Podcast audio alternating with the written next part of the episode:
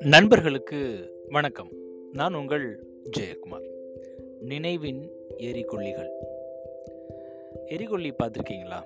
அது எரிஞ்சதுக்கு அப்புறமும் அதனுடைய சூடும் அது விட்டுட்டு போன சாம்பலும் அங்கே வடுவாக இருக்கும். இந்த எரிகொல்லி மாதிரி நம்மளுடைய வாழ்க்கையிலையும் நிறைய நிகழ்வுகள் நடந்திருக்கும்.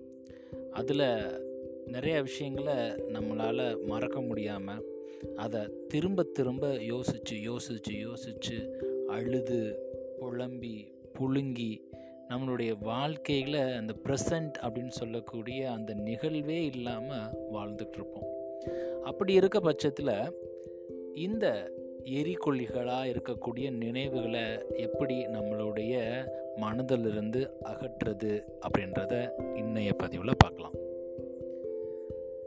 ஒரு மனிதனுக்கு நல்லது மட்டும் நடக்கும் அப்படின்னு யாருனாலையும் சொல்ல முடியாதுங்க.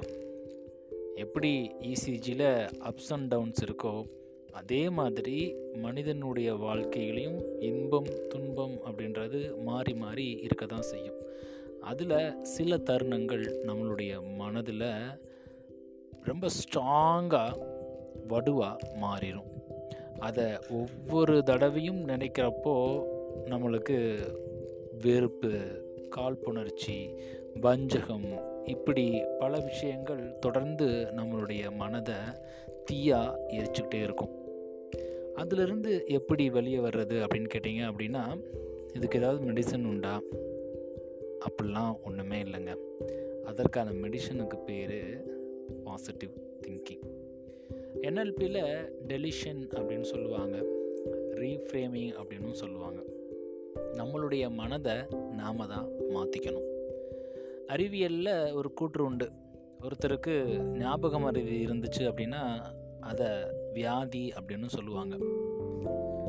ஆனால் இந்த இடத்துல நம்மளுக்கு நடந்த அந்த நிகழ்வுகளை மறக்கக்கூடிய ஒரு தன்மை அதாவது அதை குவாலிட்டினே சொல்லலாம். அப்படி இருந்துச்சு அப்படின்னா நம்மளுக்கு அது ப்ளஸ்ஸு தான்.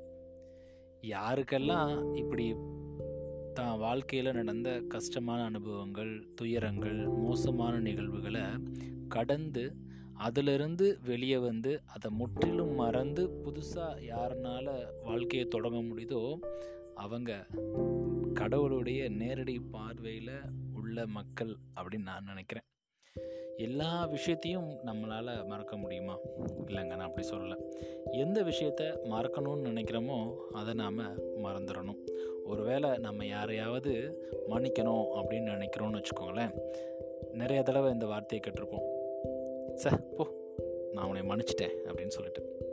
அப்படி கூட நாம் சொல்லக்கூடாது அப்படின்னு சொல்கிறாங்க ஏன்னா என்னுடைய எண்ணத்தில் அந்த ஒரு விஷயம் இருக்கிறனால தான் வார்த்தைகளில் நான் உன்னை மன்னிச்சிட்டேன் அப்படின்னு வருது. அது அப்படி இருக்கணும்னு அவசியம் இல்லை.